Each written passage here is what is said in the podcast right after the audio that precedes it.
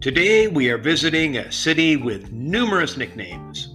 It's been called the Window to the West, a Russian city with boulevards, canals, and Baroque buildings that makes it feel like Europe.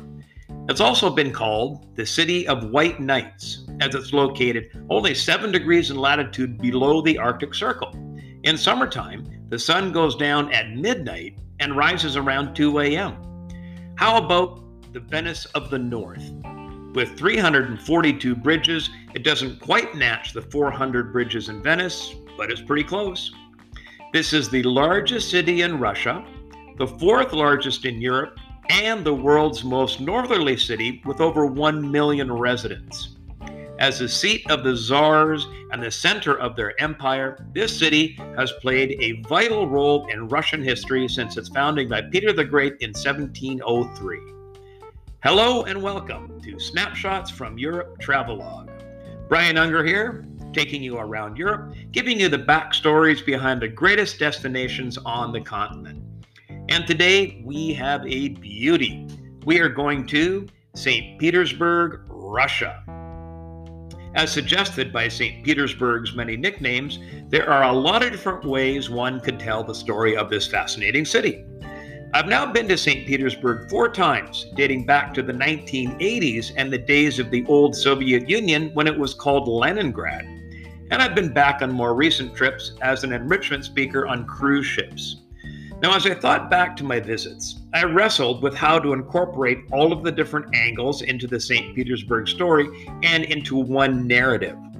Well, there's one building in the city that stands out from all the others for several reasons. It is the Winter Palace. This was the official residence of the Russian emperors from 1732 to 1917, and today it's home to the magnificent Hermitage Museum. The Winter Palace is a monumental building that was constructed to reflect the might and the power of Imperial Russia. It has almost 1,900 doors, almost 2,000 windows, and 1,500 rooms. From this palace, the Tsar of Russia ruled nearly 23 million square kilometers, or almost one sixth of the Earth's landmass. It occurred to me that nearly all of the St. Petersburg storylines are connected to the Winter Palace. So today, we're going to tell the story of St. Petersburg using the Winter Palace as the vehicle. So when you go to the city of White Nights, the palace will likely be your first stop and for good reason, it has a great story. So let's get to know St. Petersburg and the Imperial Winter Palace.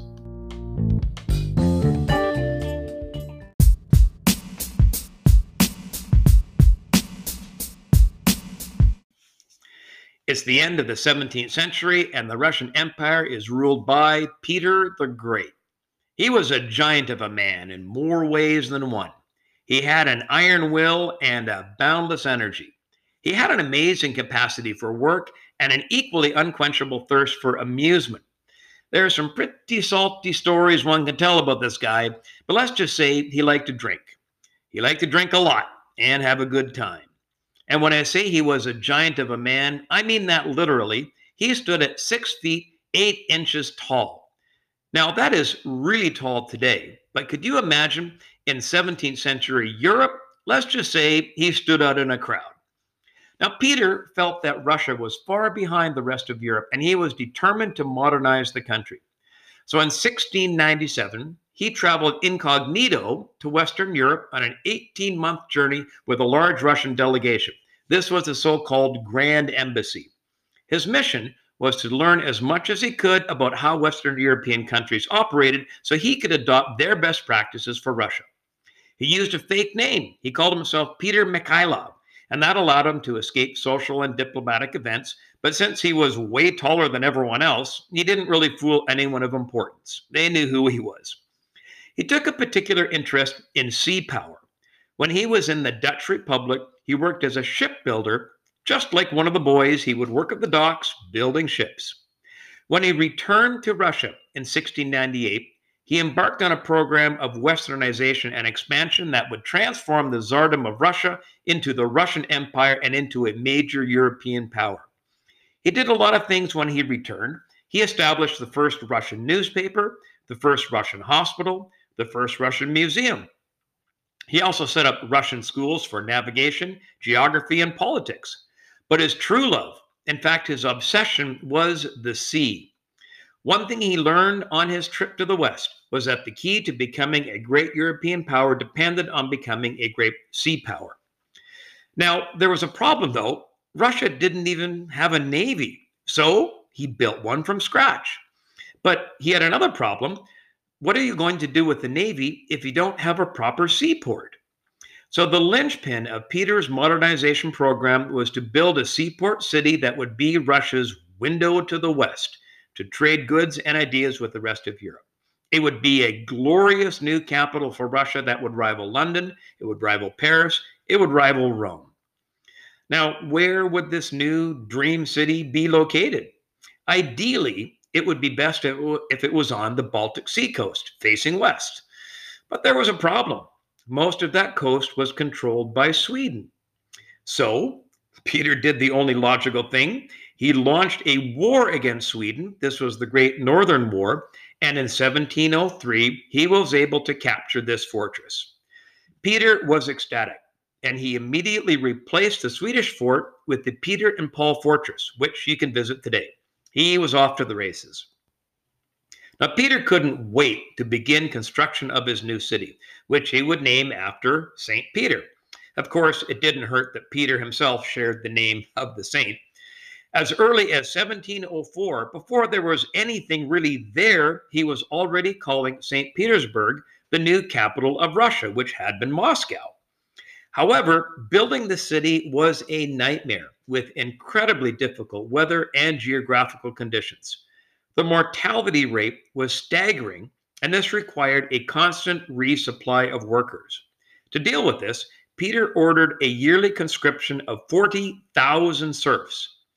These poor serfs had to report for duty from all over Russia they had to provide their own tools for, and they'd bring their own food, and the journey would be hundreds of kilometers on foot in gangs, often escorted by military guards and shackled to prevent desertion. Thousands died from disease and exposure under these harsh conditions even before they arrived at this new building project. But Peter was determined, and by 1712, officially he moved the capital from Moscow to St. Petersburg. It was then that the first Winter Palace was built. It started off as quite a modest building. There were two main floors and it had a slate roof. It was along the banks of the Neva River, had a good location in the center of town, but not much of a palace to start. But Peter, he had been to the Palace of Versailles in France, so he knew what a real palace looked like. And his winter palace was certainly no Versailles. He knew it was important to have a palace in the center of his new city, but he thought he would build another palace on the outskirts of town where he could really put out all the stops and create something that might rival Versailles. So in 1714, he began work on his Russian Versailles. It would be named Peterhof, after him, of course. Now, if you are there doing the usual circuit of main sites in St. Petersburg, you will undoubtedly be visiting Peterhof. And if you've been to Versailles, you're going to notice a lot of similarities. Peterhof actually outdoes Versailles in fountains. It's got 64 compared to Versailles that has 50.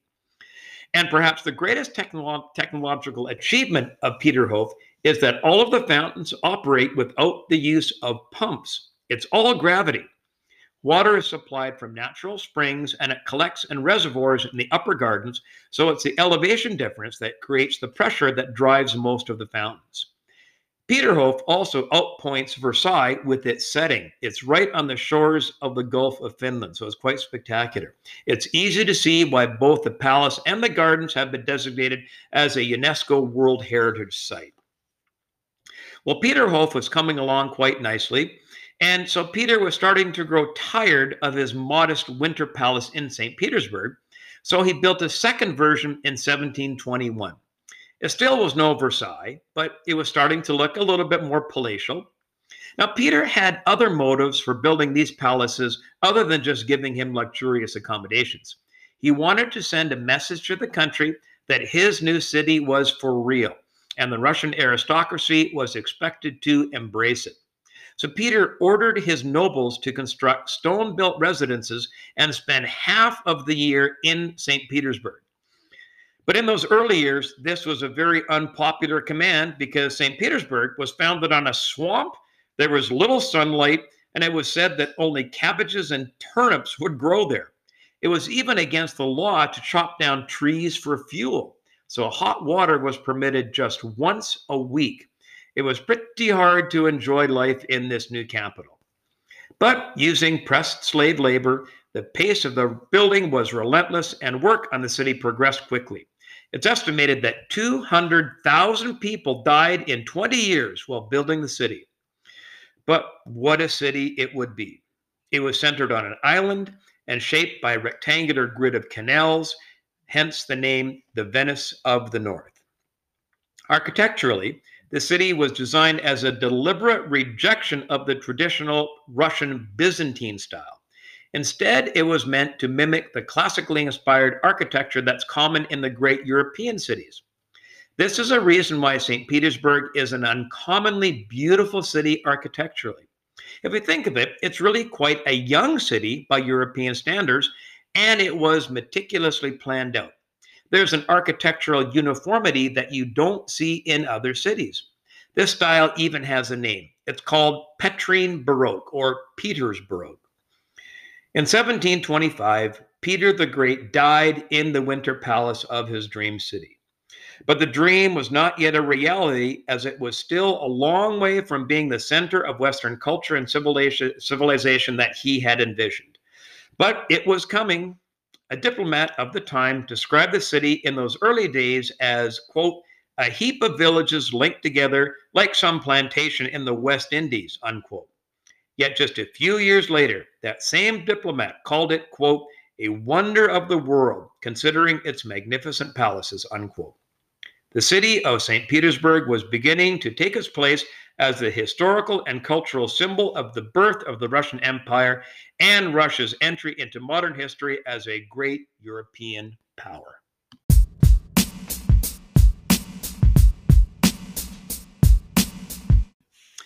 So I've been raving about how quickly and impressively St. Petersburg grew.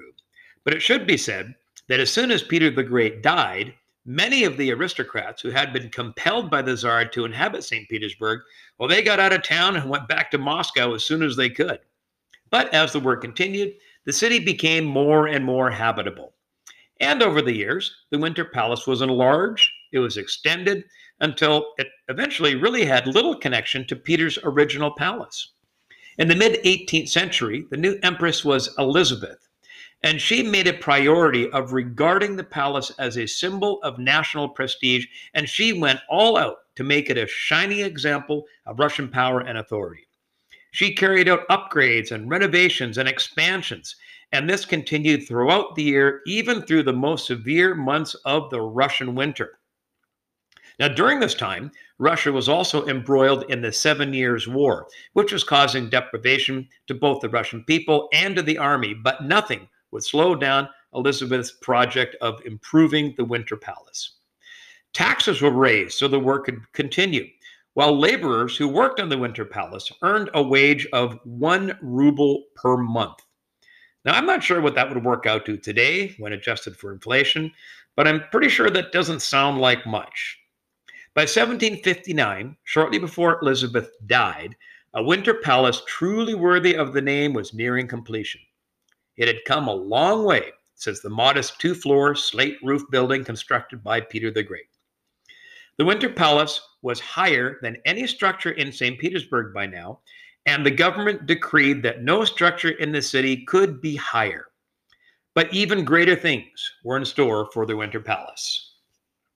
Empress Elizabeth was succeeded by the grandson of Peter the Great, who was also Elizabeth's nephew. This was Tsar Peter III. Elizabeth also picked a bride for Peter. It was a 15 year old German princess with a very regal sounding name of Sophie Auguste Friederike of Anhalt Zerbst. Unlike his grandfather, Peter I, Peter III turned out to be a feckless, unpopular czar who strangely hated all things Russian and loved all things German. He died at the age of 34 under mysterious circumstances, but the consensus seems to be that he was murdered, most likely on the orders of his wife, Sophie Auguste Friederike of Anhalt Zerbst. Now, even though she was not even a Romanov, she managed to crown herself empress. And unlike her deceased husband, she essentially renounced everything German, even though she herself was German, and she embraced everything Russian. This made her quite popular. She also adopted a Russian name of Catherine Alexeyevna Romanova. She is known to history as Catherine the Great. And what a colorful, controversial empress she was. She fancied herself an enlightened monarch, and she corresponded regularly with the French Enlightenment thinkers like Voltaire and Diderot. She was a huge advocate for education. She founded the fabled Smolny Institute for Girls, and she launched a national school system. But her bureaucracy was riddled with corruption. Nothing could get done unless you paid a bribe to officials. She increased serfdom by further enslaving over a million peasants during her reign. She personally owned a half a million serfs, so that doesn't sound too enlightened to me. But she's probably best remembered for her lovers. Now, I guess you could call her a feminist because she believed that if a king or a czar could have numerous mistresses, why couldn't an empress have numerous lovers? I guess that's a reasonable point. And believe me, she embraced this belief with gusto. She had at least 22 different lovers, most of whom were given exceptional parting gifts in the form of estates, government positions, or awards. One of her lovers was made the King of Poland. Some called her the Messalina of the Neva, while others just called her a nymphomaniac. Somehow, these disparaging descriptions never applied to kings and czars with their many mistresses. Rumors swirled around Catherine, the most salacious of, which, of which was that she died while having sex with a horse. Now, if you don't believe me, go to Google on your computer. Try typing in Catherine the Great in the search bar, and Google will autocomplete your search and add the word horse. Now, this story is almost certainly an urban legend, but based on Catherine's reputation, it got a lot of traction.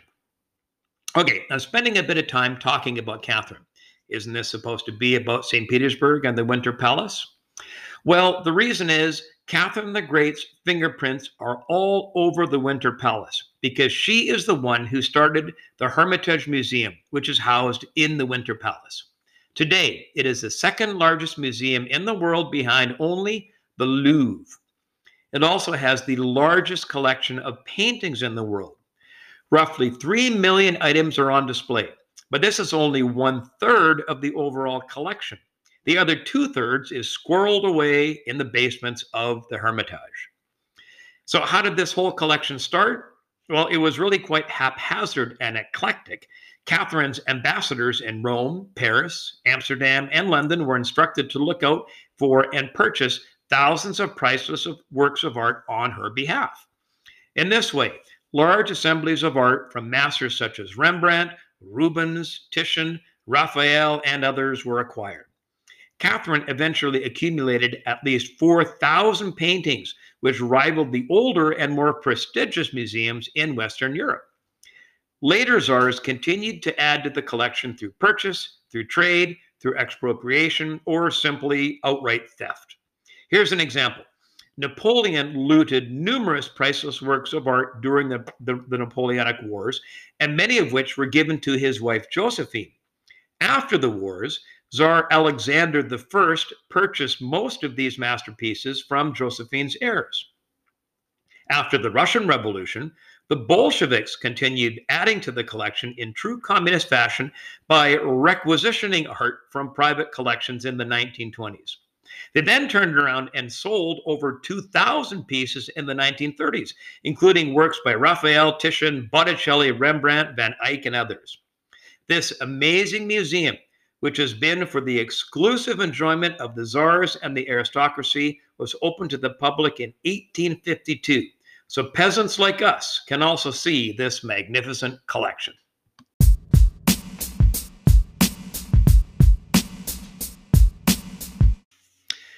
As we get into the 19th century, the Winter Palace is in its prime. It was a setting for profuse, frequent, and lavish entertaining.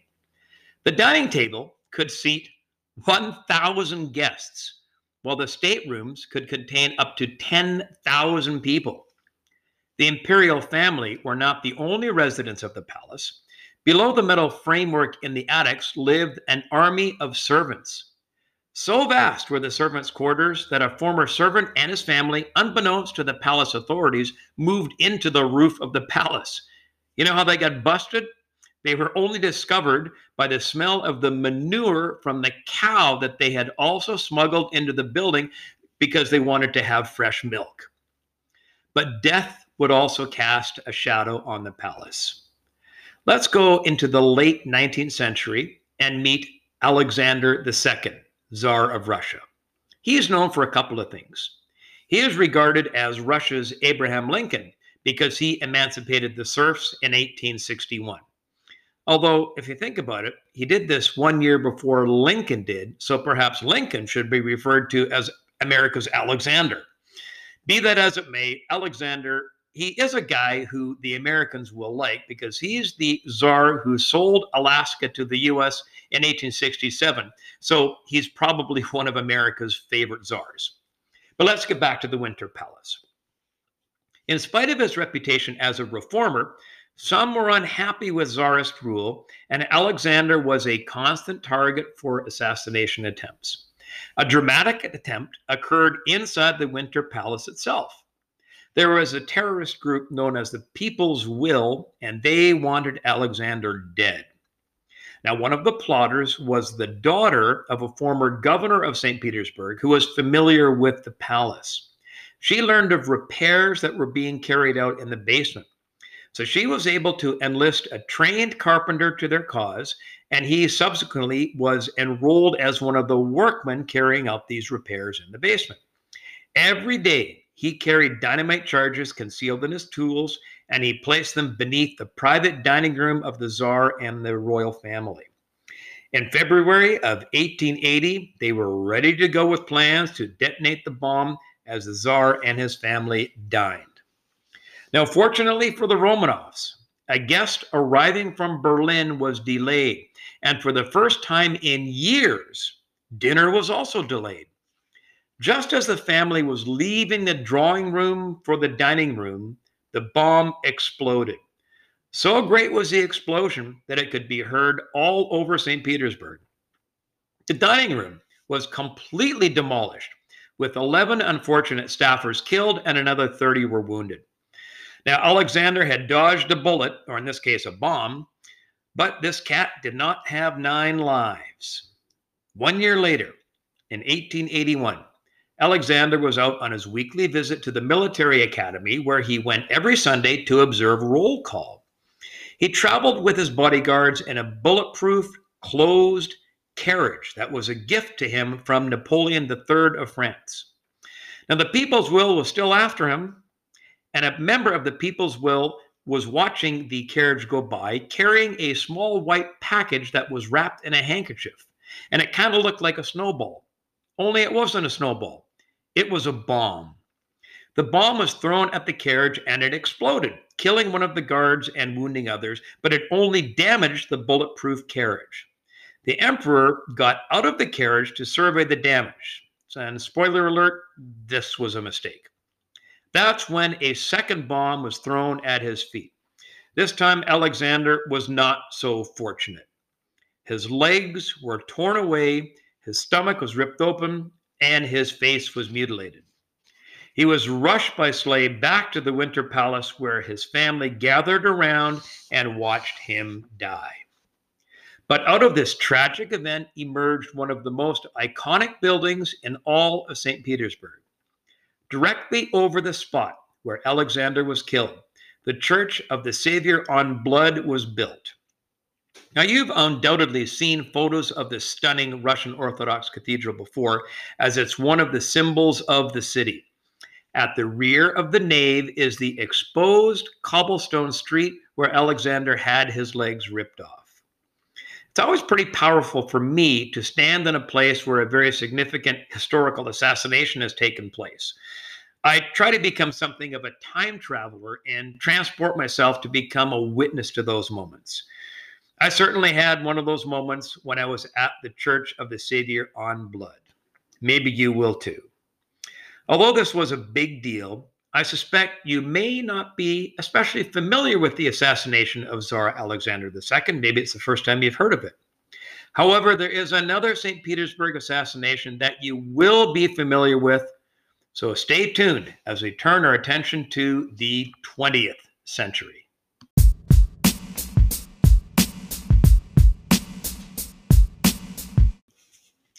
In 1894, the last Tsar of Russia, Nicholas II married the German princess Alix of Hesse.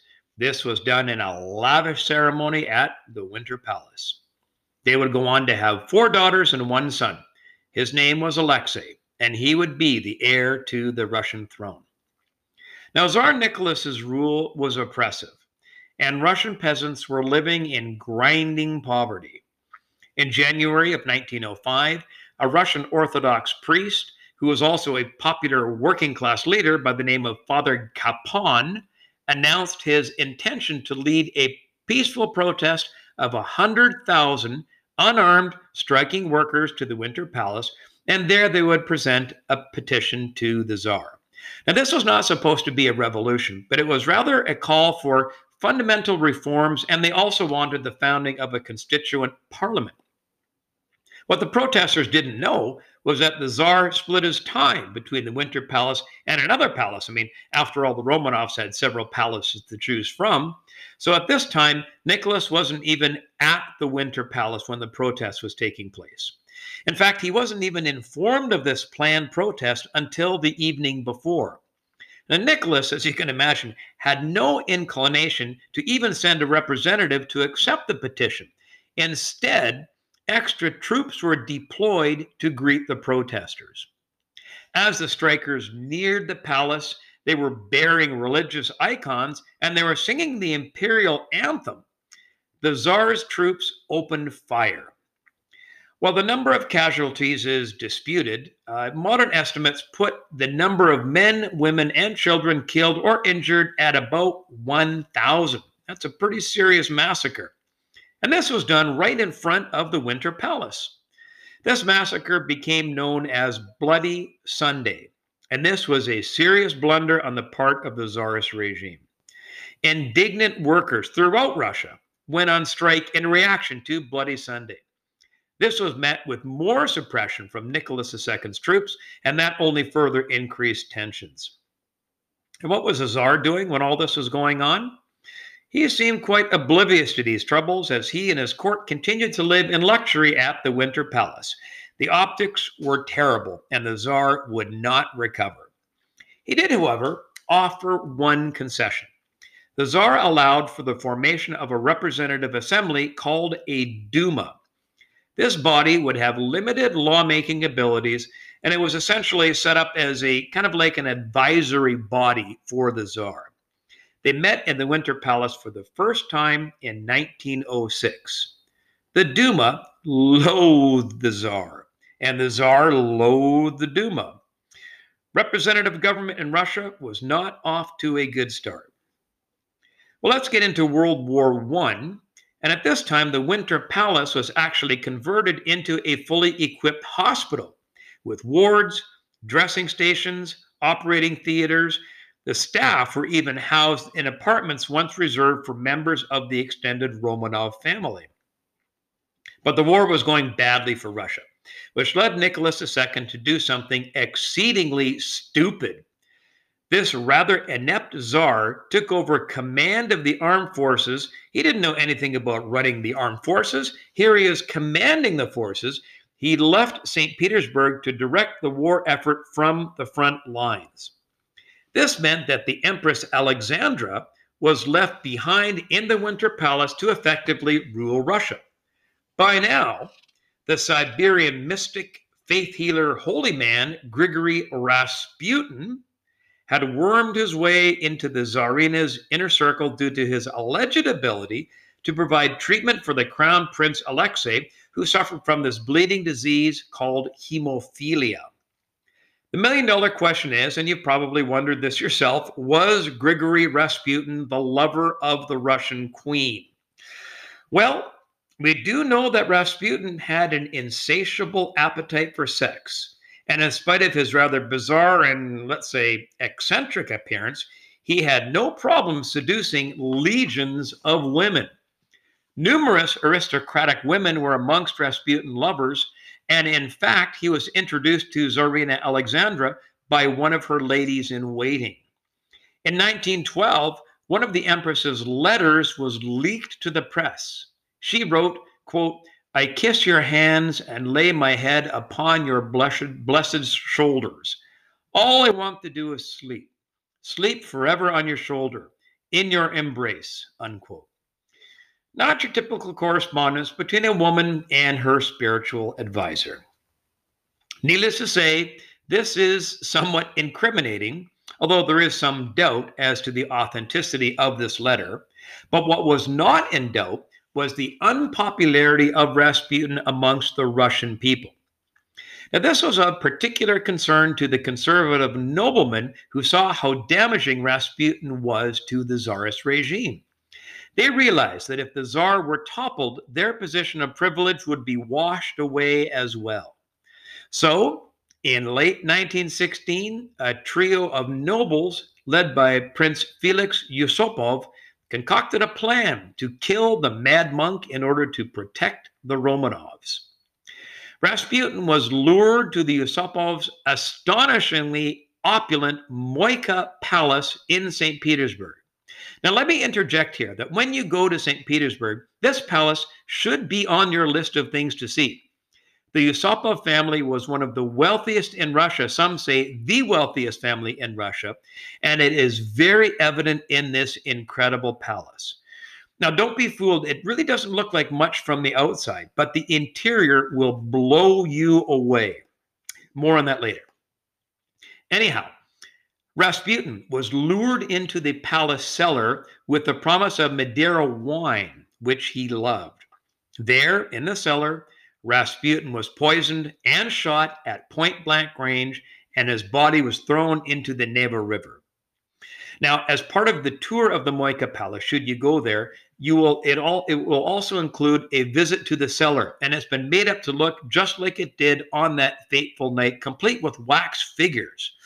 I think I must have some kind of macabre obsession with historical assassinations because visiting this cellar was absolutely fascinating for me. It's, is it too weird for me to think of doing a podcast on European destinations for assassinations and or executions? I mean, there's no shortage of material. And if there's anything you'd like me to dive into, maybe you can pop onto my Instagram page, Snapshots Travelog, message me and let me know. And maybe I'll get working on that. But let's get back to the Tsar and the Winter Palace. Nicholas was forced to accept the hopelessness of both the war and the situation at home, and in March of 1917, he abdicated the imperial throne, ending the 300 year Romanov dynasty in Russia. Remember the Duma that was created after the unrest in 1905? They essentially declared themselves to be the provisional government of Russia until proper elections could be held. They then took up residence in the Winter Palace. But this didn't last long because in October of that same year, 1917, only seven months later, the Bolsheviks, led by Vladimir Lenin and Leon Trotsky and inspired by Karl Marx, stormed the palace. This would be a defining moment in the birth of the Soviet state, but not before the Bolsheviks carried out a good old fashioned pillaging of the Winter Palace. Priceless pictures were ripped from their frames by bayonets. Rare plates and china were smashed. The library was ransacked. Anything that could be picked up was carried off. And wait till you hear about the wine cellar. It was arguably the largest and best stocked cellar in history, not of the time, of all history. It had the world's finest vintages, including the Tsar's favorite, a Chateau Yquem, it's called, from 1847. I had to look this up. In 2011, in 2011, a bottle of this wine, the Chateau de Quem, I'm probably pronouncing that poorly. It's spelled Chateau D apostrophe Y Q U E M, in case you want to look it up. It sold at auction for a white wine record price of $117,000 US in 2011. I continued to dig a little bit deeper. I found another one that's on sale right now online for just over $166,000, but that's in Canadian dollars, not American dollars. Such a deal. But I'm not sure how discriminating this mob was when it came to wine and alcohol when they ransacked the cellar. In order to control the crowds, the Bolsheviks explored radical options for the problem. And one of them involved piping the wine straight out into the Neva River. This led crowds to cluster around the palace drains. Another proposal to control the chaos was to blow up the cellars. But they thought that was a bit risky, so eventually the problem was solved by declaring martial law. It's been said that after this event, St. Petersburg had perhaps the biggest hangover in history. When the dust had settled, the provisional government was overthrown and communism was imposed on the country with the establishment of the USSR. And speaking of assassinations and executions, Tsar Nicholas II, the Empress, and their children were arrested and all held in captivity until they were murdered in Yekaterinburg in 1918. And the Winter Palace, well, the Bolsheviks declared the former home of the Romanovs would be part of the Hermitage public museums. The Winter Palace has come a long way. From a small slate roof structure first built by Peter the Great in 1711 to a sprawling 650,000 square foot palace among the largest in the world, also home to the second largest museum in the world. In 2019, the complex attracted just less than 5 million visitors. I looked it up. That would be the equivalent of the entire population of Ireland or of New Zealand. It is the most iconic and important site in St. Petersburg, and you could argue in the entire country.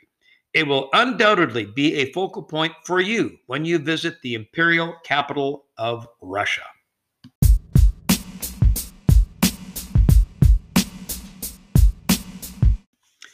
Now for the fun part planning your trip to St. Petersburg. I have a good news, bad news proposition for you. The bad news is it's really very difficult to explore St. Petersburg independently.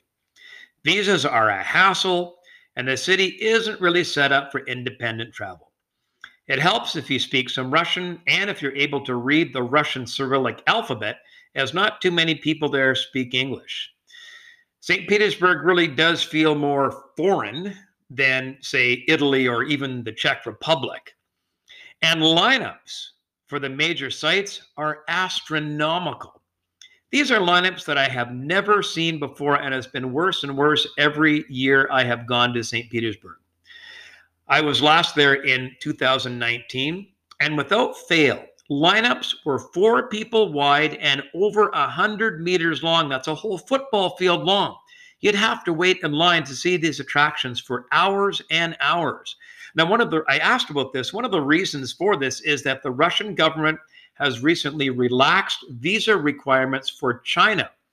And Chinese tourists have discovered St. Petersburg in a big way. Okay, so that's the bad news. Now, here's the good news. If you are determined to visit this amazing city, and it is an amazing city, it is a great excuse for you to finally go on a cruise.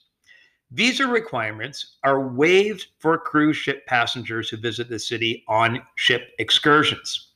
You'll be able to cut all of the lines that you see outside the palaces and the museums you'll be visiting. And trust me, you're going to look out the window when you're inside some of these palaces. You're going to see those lines and you'll be very happy that you were on an organized excursion. And the guides in St. Petersburg are excellent. They're all required to undergo extensive government sponsored training programs in order to get their certification. All of the guides on all of our trips to St. Petersburg were amazing. And to get the most out of your visit to St. Petersburg, I would highly recommend that you skip the ship excursions and sign on for a private tour.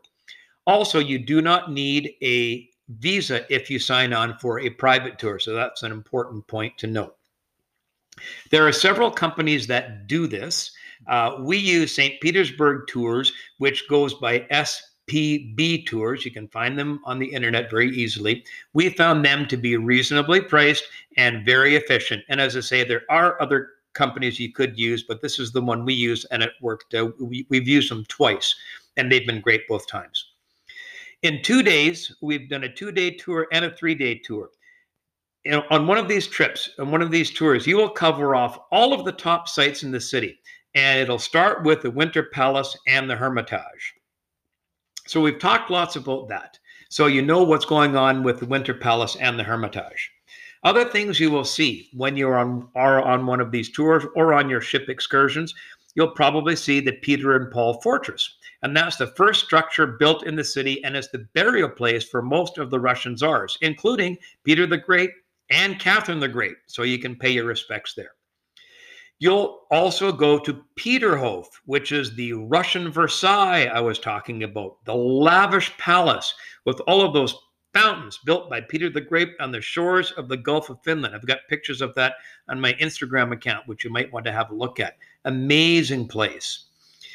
You'll also go to, this is almost a guarantee, that you'll also go to the spectacular Church of the Savior on Blood that was the cathedral that was built over the spot where Alexander II was assassinated. So you too can have a moment gazing at the exposed cobblestone street right where the bomb exploded, killing Alexander II. I haven't talked about the spectacular St. Isaac's Cathedral, but that will be another stop on your excursion list, I'm sure. This is a massive neoclassical design. It was completed in 1858 it's got a gilded 101 meter high dome and 112 enormous red granite columns, and each of these was hewn and erected as a single block.